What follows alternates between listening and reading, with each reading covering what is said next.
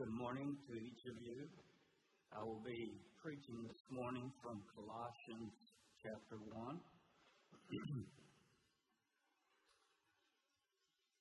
Paul wrote this letter while he was in prison, and he wrote it after someone came to visit him in prison from Colossae, and uh, the visitor brought some disturbing news. Uh, that is, news of uh, some heresy, we would call it, some questionable beliefs that these people were facing. And I'm I'm saying that because of what Paul does in the first chapter. The there were two main elements to to the um, heresy. I almost hesitate to use that word, but to the heresy. There was a Jewish element that said that one a person must practice the law of Moses in order to be right with God. In order to be a part of God's family, you have to practice the law of Moses. And so there was a, an emphasis on circumcision, uh, becoming a proselyte if you weren't a Jew. There was a focus on dietary laws and on the observance of certain days, holy days. That was the Jewish element. And then there was a pagan element, the belief that matter is evil, that only ideas are pure and holy, and that salvation is therefore a matter of, of knowledge and, and having the right knowledge, which that wasn't all wrong, but that knowledge is the basis for uh, salvation and not faith in Christ, but knowing certain things. And there was an emphasis on superior knowledge. And the result of uh, especially this idea that matter is evil is that uh, since matter is evil, the idea that Christ must not be either he can't be human, he must either be fully divine and not fully human, or fully human and not fully divine. And also the idea that since matter is evil, everything uh, that is not explicitly spiritual is implicitly evil or devilish or worldly. In the first chapter, uh, well, there are several themes in Colossians, and I have three this morning, but I don't think I'll have time to cover them all. I noticed that uh, you dear people have managed to get a clock back there that I can actually read. So I know that right now it is 11:15. I can see that, so I will be able to tell it's time to stop. All right. Um, the one theme, a major theme in Colossians 1 is Paul's positive attitude toward the Colossians about them, his attitude concerning the Colossians. I want to focus on that. And then there's another theme in Colossians 1 or throughout the book the fullness of Christ, the supremacy of Christ. And then there, he, uh, Paul addresses this theme of the three eras in chapter 2 ceremonialism, mysticism, and asceticism, but I doubt I'll get there. So, first of all, in chapter 1, his attitude toward the Colossians, despite their difficulty. Uh, so we will read here the first uh, 12, 13 verses. Colossians 1 Paul, an apostle of Jesus Christ by the will of God, and Timothy, our brother. To the saints and faithful brethren in Christ which are at Colossae, grace be unto you and peace from God the Father and the Lord Jesus Christ. We give thanks to God and the Father of our Lord Jesus Christ, praying always for you. Since we heard of your faith in Christ Jesus and of the love which ye have to all the saints, for the hope which is laid up for you in heaven, whereof ye heard before in the word of the truth of the gospel, which is come unto you as it is in all the world and bringeth forth fruit, as it doth also in you, since the day you heard of it and knew the grace of God in truth. As ye also learned of Epaphras, our dear fellow servant, who is for you a faithful minister of Christ, who also declared unto us your love in the Spirit.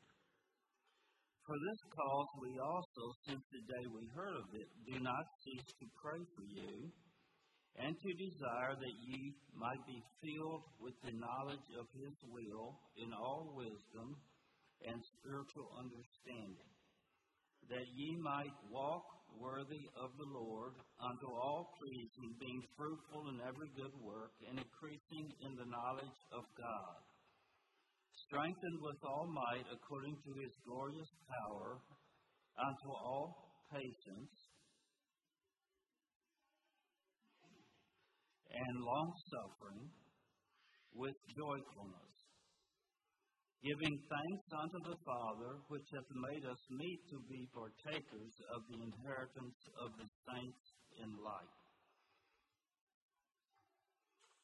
who hath delivered us from the power of darkness and hath translated us into the kingdom of his dear Son. Uh, I need to stop somewhere.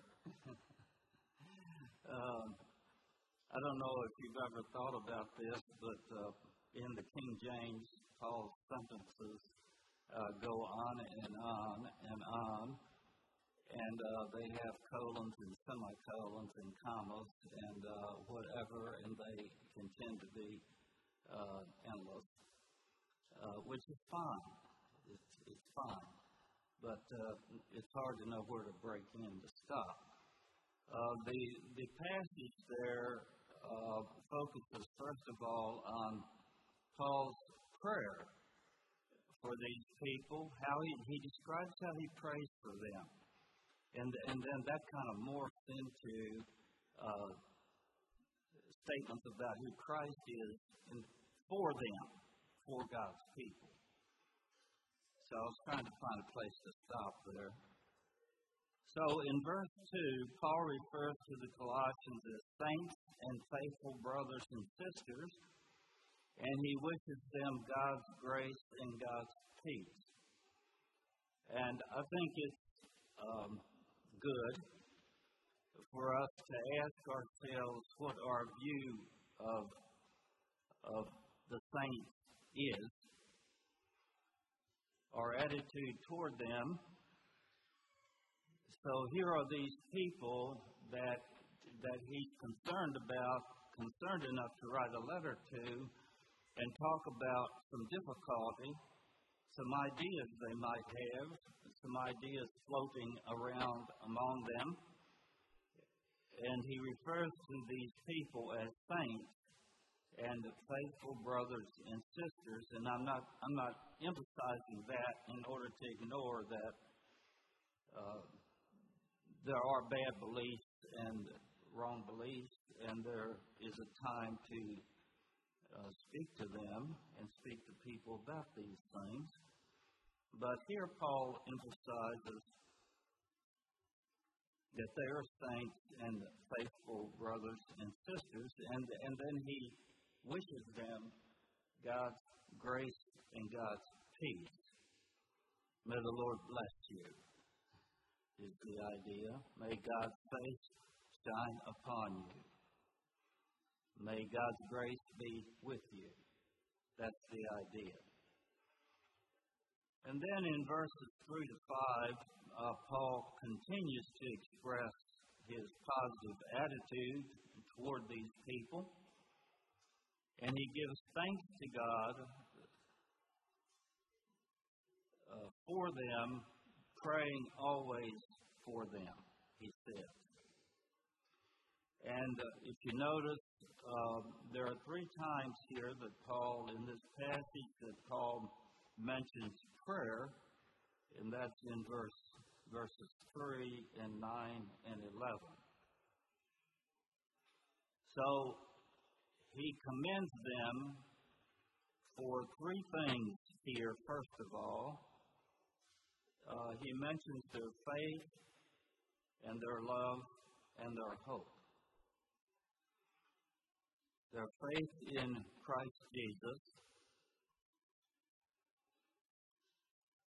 Uh, perhaps we would say, first of all, their faith in God, the faith in the promises of God, and the faith in uh, who Christ is, which uh, reminds me of our Sunday school lesson and just the idea that that Abraham is the father of the faithful, and and what did having faith mean for Abraham? Um, may, maybe it meant something similar, uh, something like it means for many of us, and we don't even think about maybe. We don't think about whether we're having faith or not as life goes on. We just kind of do it. I mean, we do life. We don't always do faith well, maybe, but um, if I may say so, maybe maybe this is like um, having 345 cows, and then a month later you have 20. Actually, we have 36, I think, this morning. And I went over and milked, and I milked 20 cows. I milked 20 cows. And I thought to myself this morning that um, this is the fewest cows that have been on this farm that have been milked at a milking uh, since sometime back in 1940s. Uh, so this, this is so. What what does it mean? What does it mean to have faith in God? You make a you make a choice, you make a decision, and you cannot I'm telling you people this morning, it is impossible to know totally the results of a decision you make in faith, what the end result will be. You do not know.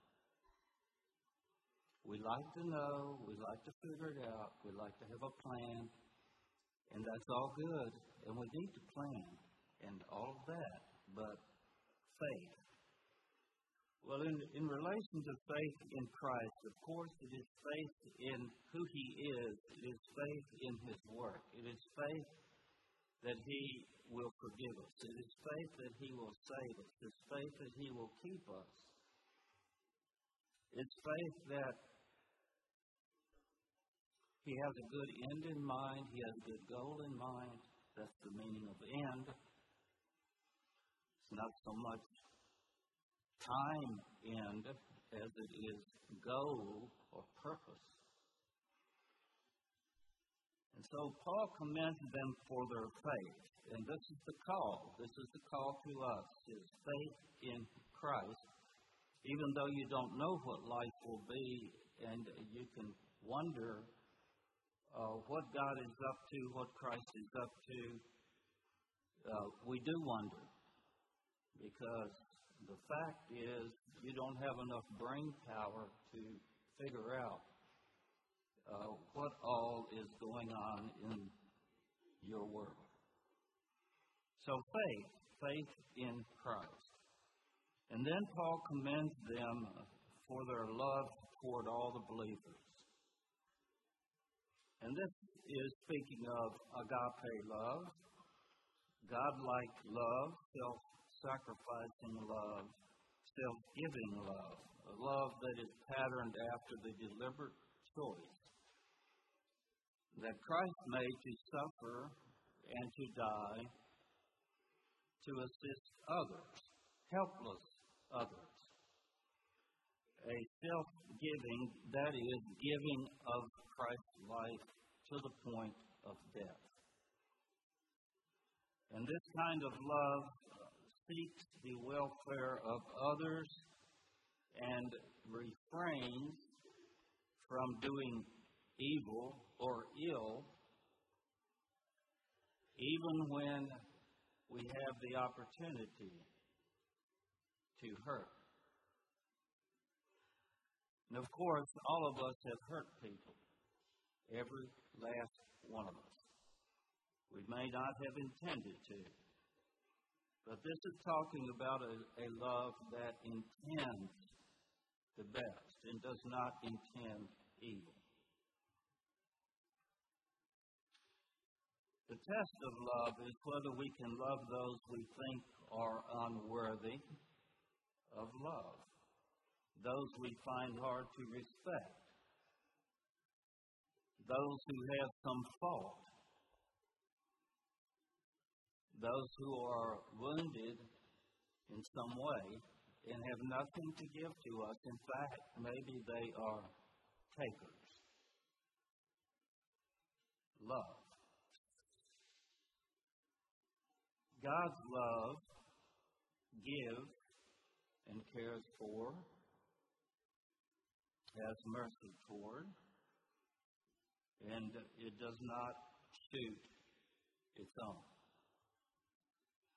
It finds a way to minister to them. So Paul is commending them for having this kind of love toward all believers. And then Paul commends them for their hope. Uh, and the idea of hope is confident expectation uh, concerning something that is unseen, something that is future, something that is not yet fully revealed. But there's a promise, a promise of it.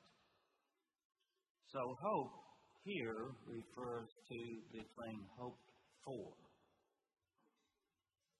The glorious reward, the heavenly blessedness, the, the final reward for the people of God. And so Paul is saying the Colossians saw the eternal reward, and that moved them to faith and love.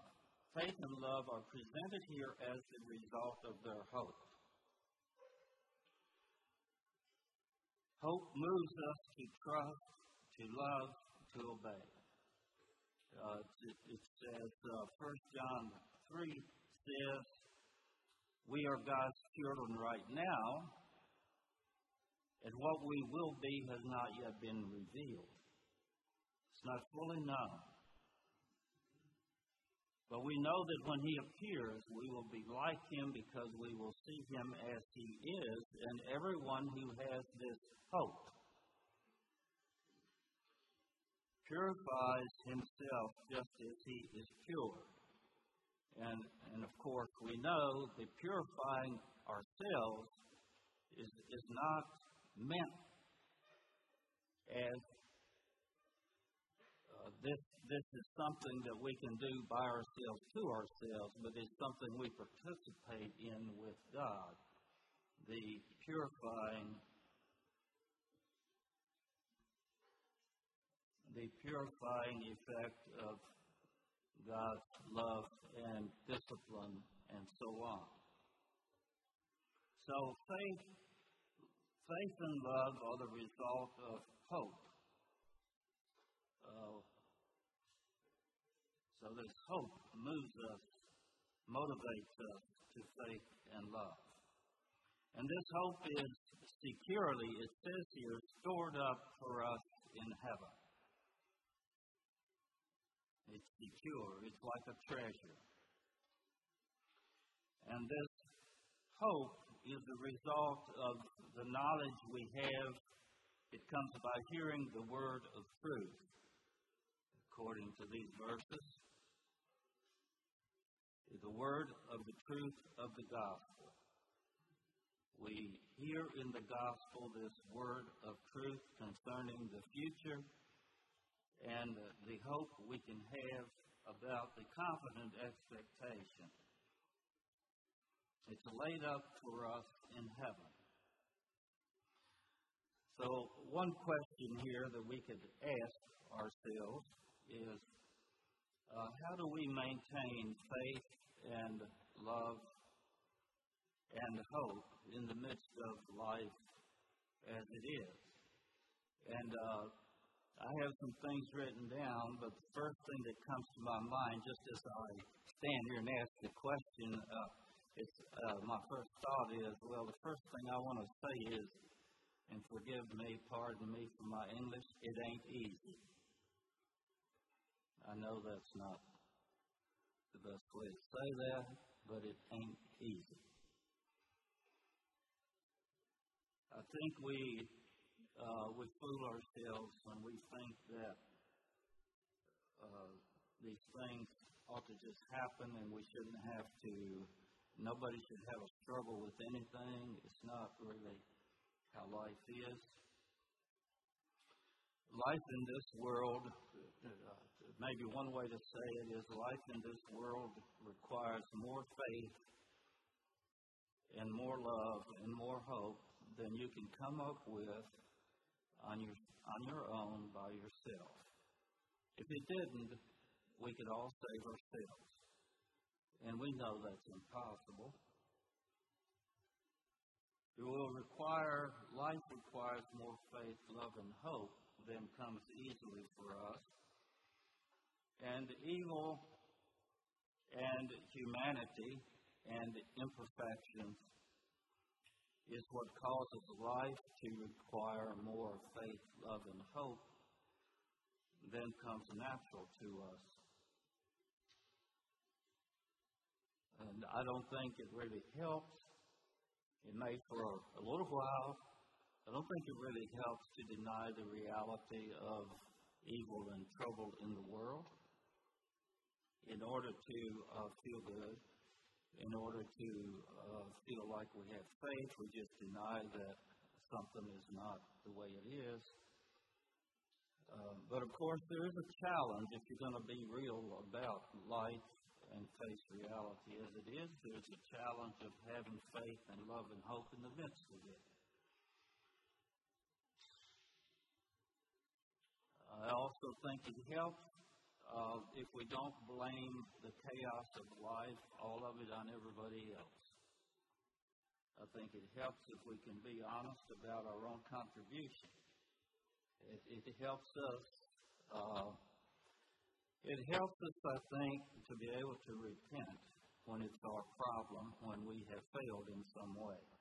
And that there's always a, uh, I, I believe, a good result to repenting and that is you can be forgiven and you can grow. So, faith, love, and hope, I think, uh, is partly the result of having a, a healthy, open, honest relationship with God about ourselves, not just about the chaos everywhere else. And I believe that uh, growth in faith, love, and hope uh, requires a constant turning to God. It really does in every situation. Uh, to the extent that we can, to, to turn toward God. Now, in verses 6 and 7, Paul says to them that the gospel has come to them, and it has come to them in the same way that it has to the rest of the world. And Paul says that the gospel that has come to them is bearing fruit in their lives.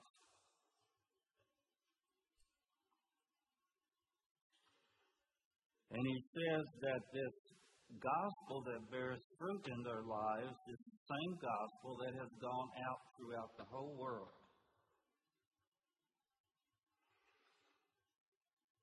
I guess Paul should know uh, he was a, missionary. he'd been out, he'd been around, he had been uh, he had experience of taking the gospel to unknown regions. Regions in that day that people hardly knew about or ever went to. So he says the gospel has gone out to the whole world. And he says the gospel brings forth fruit wherever it is taught all over the world. So he wants these people to know that he believes that the gospel is bearing fruit in their lives, and he believes the gospel is going out to the whole world, and he believes the gospel is bearing fruit everywhere it goes, all around the world. He also, in these statements, is saying that the gospel is universal and that it is for all people and all cultures.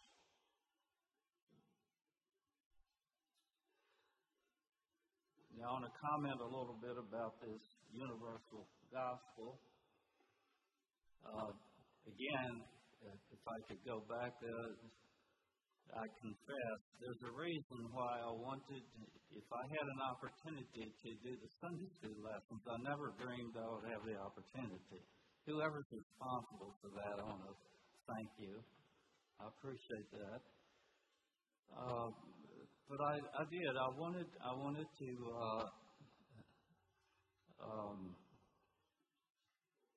I wanted to help us think about the the roots of the gospel of faith. And and uh, in, this is a, this is an interesting idea, a fascinating idea. This idea of a universal gospel for all people. In light of the fact that in the Old Testament it would appear on the surface that that the good news was only for God's chosen people, the Jews. But you know, as as it goes on, even in the Old Testament, you discover that that God expected the Jews to bless other people. And the call to Abraham and the Jews was to be a light, a light according to Romans 2, a light to all people of who God is, a light that would call them to faith in this God of theirs. And Paul in Romans 2 actually uh, criticizes uh, the Jews for not having been a good light. They had not done well at this. But we see in the Old Testament even a foreshadowing of this New Testament universal gospel. We see it in stories and events in the Old Testament in which non Jews uh, either become members of the Jewish nation or they participate in the work that God was doing in the world. Or they were recipients of God's grace too, uh, even like Jonah and Nineveh. And we see the, the evidence of this universal gospel in the earthly ministry of Jesus, in his ministry to non Jews. Uh, then we see too, now I'm talking about, Paul is talking here about this universal gospel, this gospel that goes out to the whole world and bears fruit. Um, so we have in the New Testament, in the Acts, in the epistles, the spread of the gospel among diverse cultures. Uh, but all of these believers in these various cities uh, regions uh, were viewed as embracing a common gospel. And of course, I think we all know this, might forget it, but I think we all know there was no such thing as various denominations in that day. Uh, but they had their struggles and they had their differences, uh, especially it's presented in Acts 15 and Romans 15, 14 and 15, the struggle between the, the Jewish and Gentile cultures and the, the difficulty of meshing, integrating these diverse people in one uh, in one place, geographical place, in one group. The challenge of that. But they were to be viewed as all of one body, viewed each other as brothers and sisters in Christ. So the question here, I think for us, I, I can't answer all the questions that might come up about what I just said, but the, the question here is whether we have uh, a big enough view of God and faith in God, faith in Christ, a, a big enough view of the gospel that that it is actually bearing fruit in each other local. Uh, you know, it is very easy when someone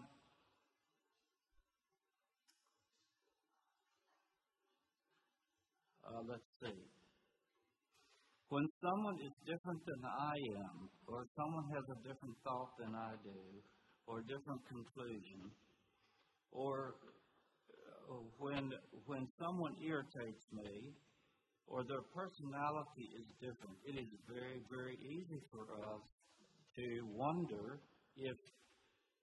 I've had people already ask me about I don't have anyone here in mind, but ask me about someone. Do you think that person's actually saved? And the, and the basis for the question was just their personality and their different way of looking at things is like, I don't know if he's even a Christian.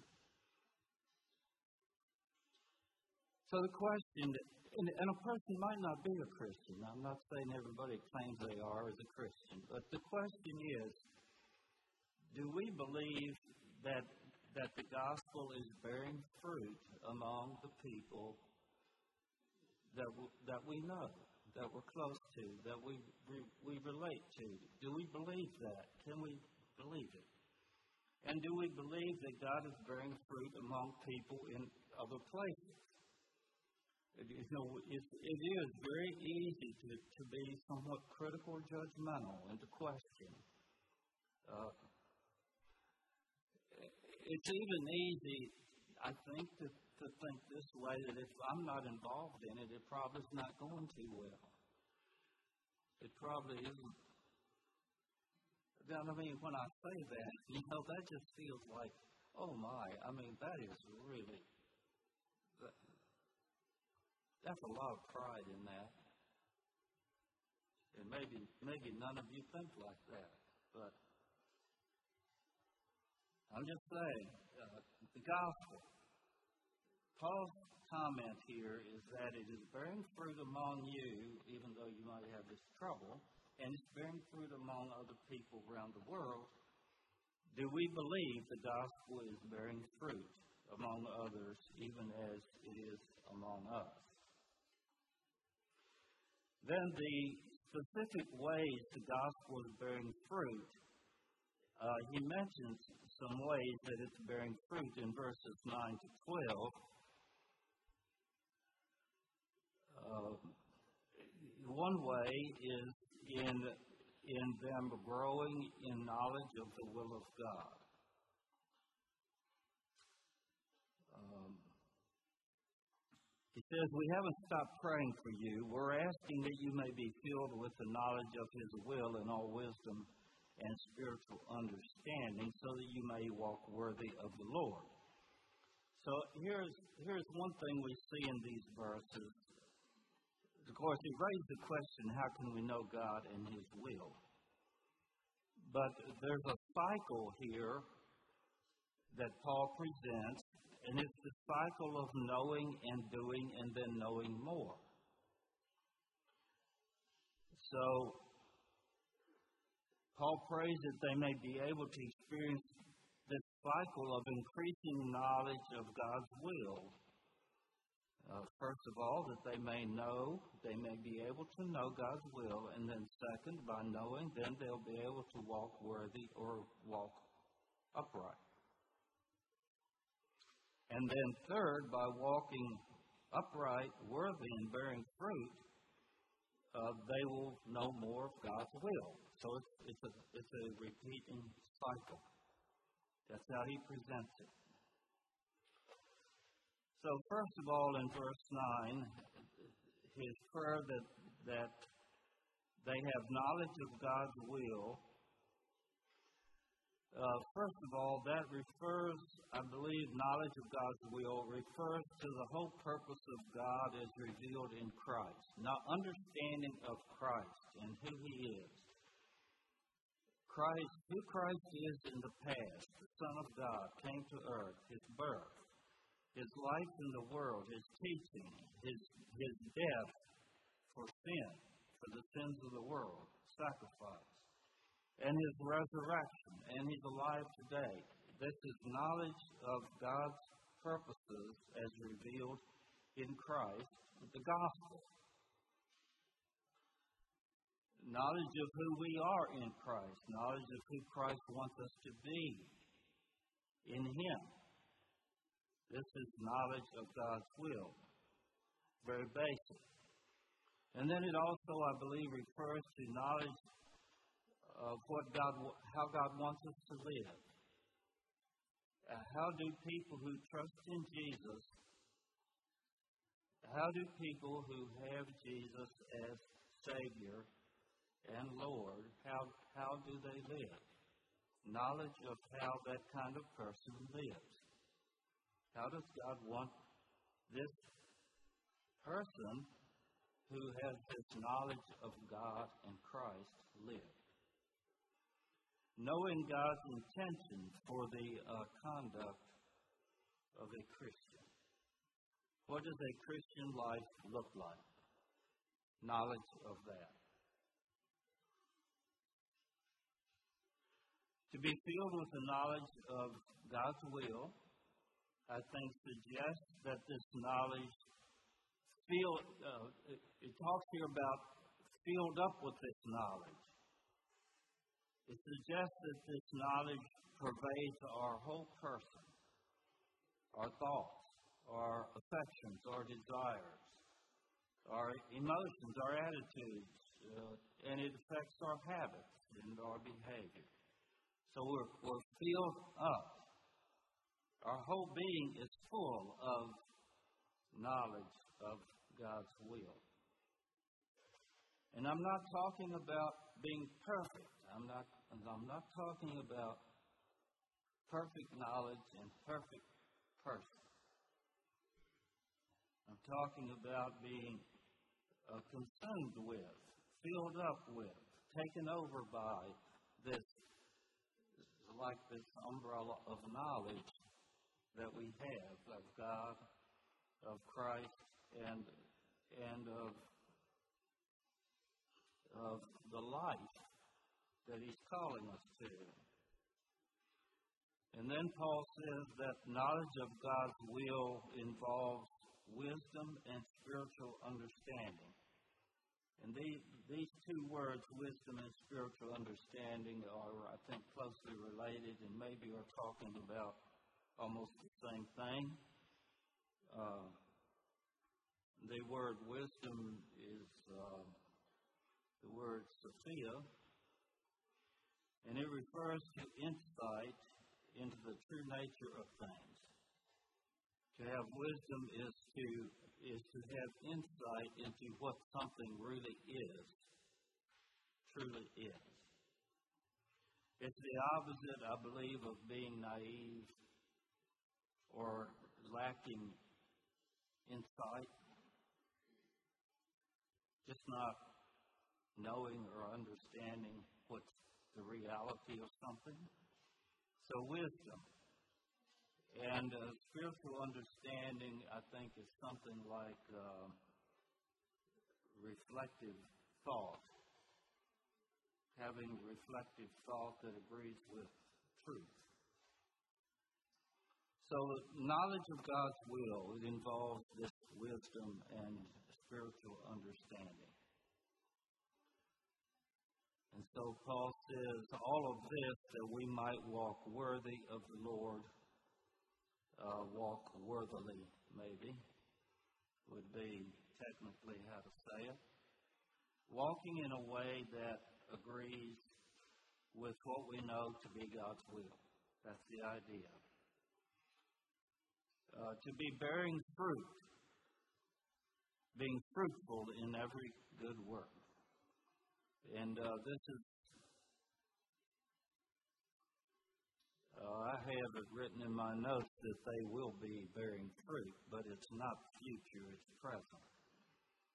It's in the present tense. The fruit itself consists in every good work, or every uh, active goodness, being active in goodness of every kind.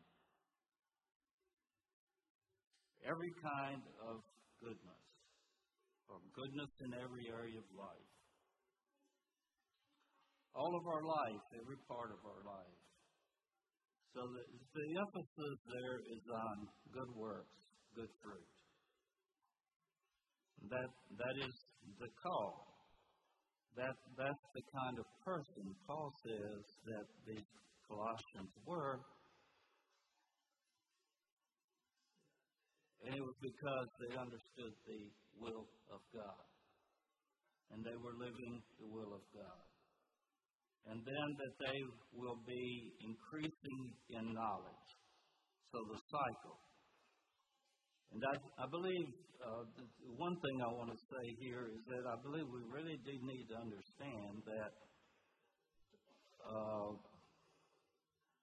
knowing knowing what's right and good and then doing it has has a uh, uh, let's see it has a compounding uh, effect or result, it compounds upon itself.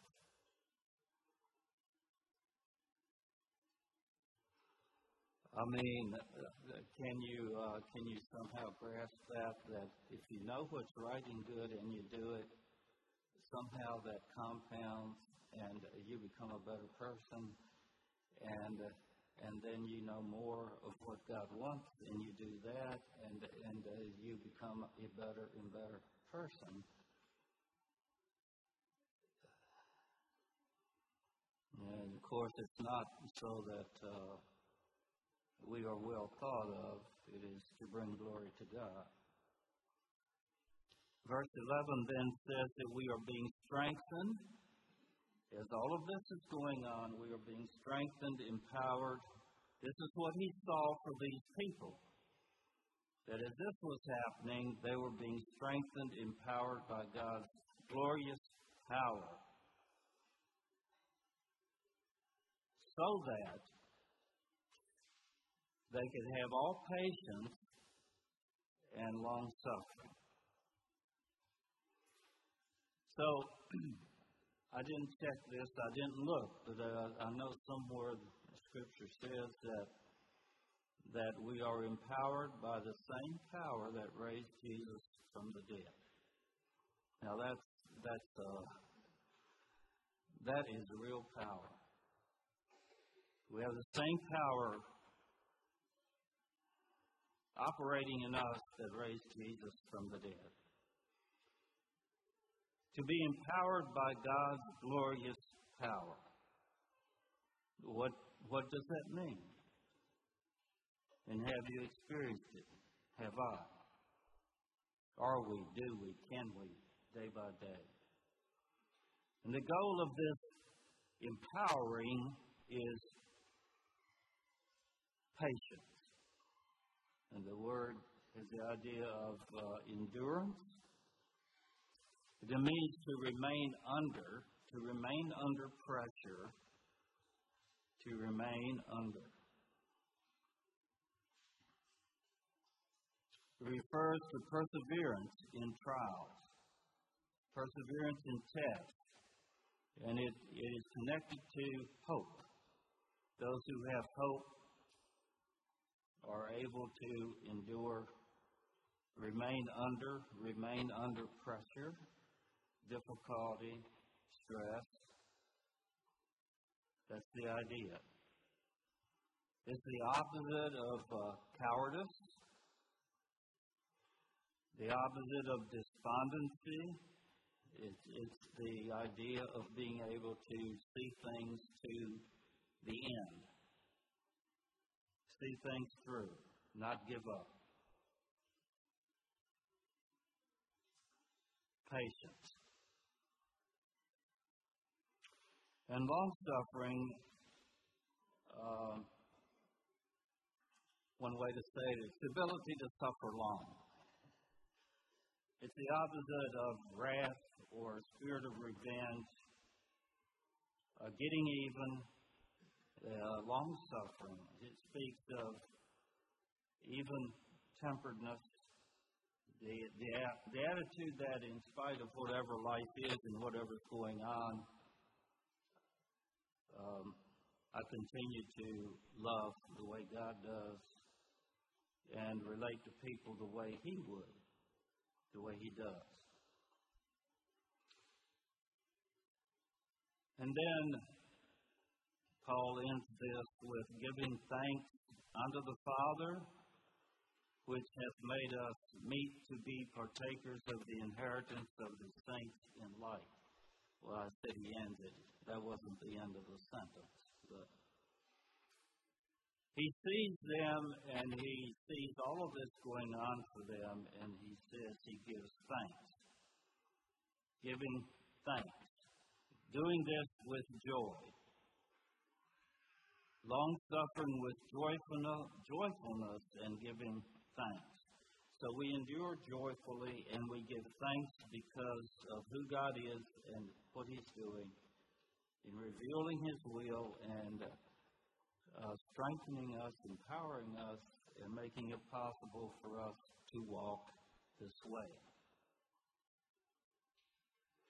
So this this is a striking to me is a striking uh, theme. His attitude toward these people, suggesting the attitude that we have toward people who are not perfect, uh, people that uh, we might be even frustrated with. What is our attitude? He commends them for God's work in their lives and for their fruitfulness, for their faith and love and hope. And uh, this is a call to us as well, I believe. Let's pray. Well, Lord, thank you. Thank you for these words. Uh, these words that Paul wrote to people who were in need of instruction, even correction. Lord, here's a call to us to uh, to have a right view of the gospel and its power and its going out and its universal intention for all people. The call to walk a life that is worthy of our calling, a life, a life that uh, agrees with your will. Uh, bless each of us here, Lord. Bless each of these people. Uh, with your presence and your work and the growth of your gospel in each of our hearts. Uh, grow in us faith and love and hope, and give us joy in believing uh, and doing. And thank you. Amen.